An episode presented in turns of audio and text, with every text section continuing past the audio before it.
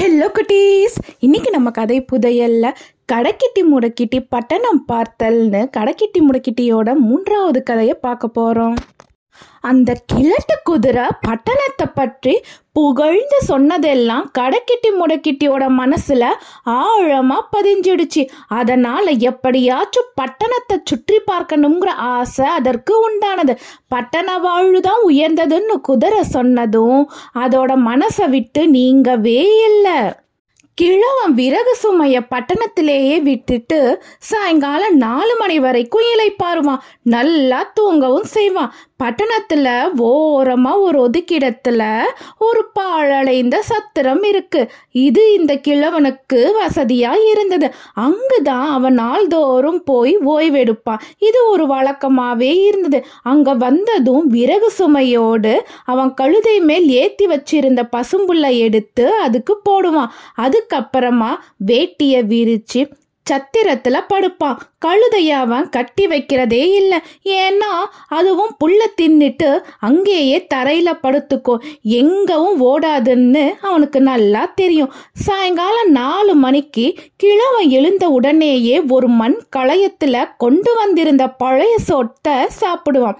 கழுதைக்கும் கொஞ்சம் வைப்பான். இந்த பழைய சோற்றுக்காக அந்த கழுதை காத்துக்கிட்டே இருக்கும். கிழட்டு குதிரை வந்த போனதுல இருந்து கடைக்கிட்டி முடக்கிட்டியோட மனசுல பட்டணத்தை சுற்றி பார்க்கணுங்கிற ஆவல் வளர்ந்துக்கிட்டே இருந்தது. அது மட்டும் இல்லை அந்த குதிரையை எங்கேயாச்சும் சந்திக்கலாங்கிற நோக்கமும் அதுக்கு உண்டானது. அதனால குதிரை வந்து போன பத்து நாட்களுக்கு அப்புறமா ஒரு நாள் கடைக்கெட்டி முடக்கெட்டி தன்னோட ஆசையை நிறைவேற்றணும்னு தீர்மானம் செஞ்சது.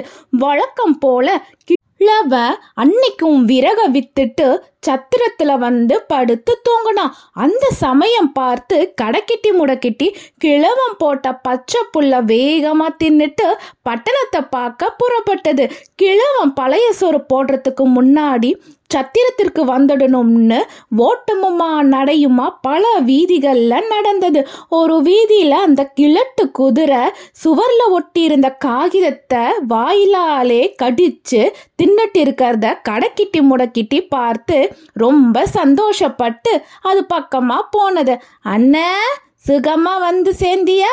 அப்படின்னு குதிரைய பார்த்து கேட்டது. வா தம்பி எப்படியோ மெல்ல மெல்ல பட்டணமே வந்து சேர்ந்துட்ட.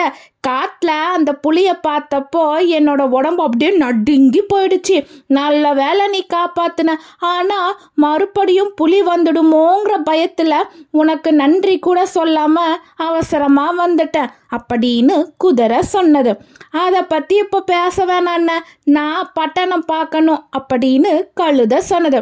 முதல்ல நான் திங்கிற காகிதத்தை ருசிப்பாரு. அதுக்கப்புறமா பட்டணம் பார்க்கலாம். அப்படின்னு குதிரை பெருமையா தான் திங்கிற தீனியை பத்தி பேசினது. இந்த உணவெல்லாம் காட்டில் கிடைக்காது. அது வேற சொல்லுச்சு.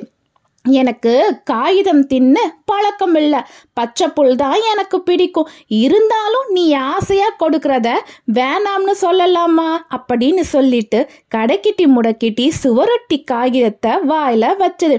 ஏதோ ஒரு நாற்றம் எடுத்த பசை அதில் தடவி சுவரில் ஒட்டியிருந்தாங்க கடைக்கிட்டி முடக்கிட்டிக்கு அது கொஞ்சம் கூட பிடிக்கவே இல்லை. ஒரே குமட்டலாக வந்தது. அண்ணன் இதுதானா உங்கள் பட்டணத்து விருந்து? அப்படின்னு முகத்தை சுழிச்சுக்கிட்டு அது கேட்டது. அந்த சமயத்துல சுவரொட்டி ஒட்டுற சிறுவர்கள் மூணு பேர் அங்கு வந்து சேர்ந்தாங்க.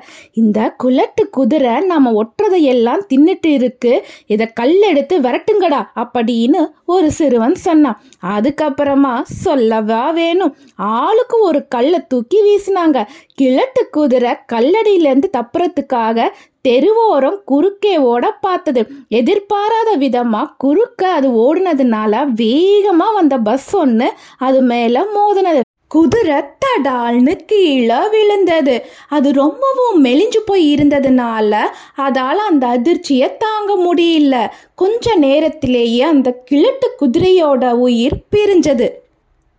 இதுதானா உங்க பட்டணத்து வாழ்க்கை?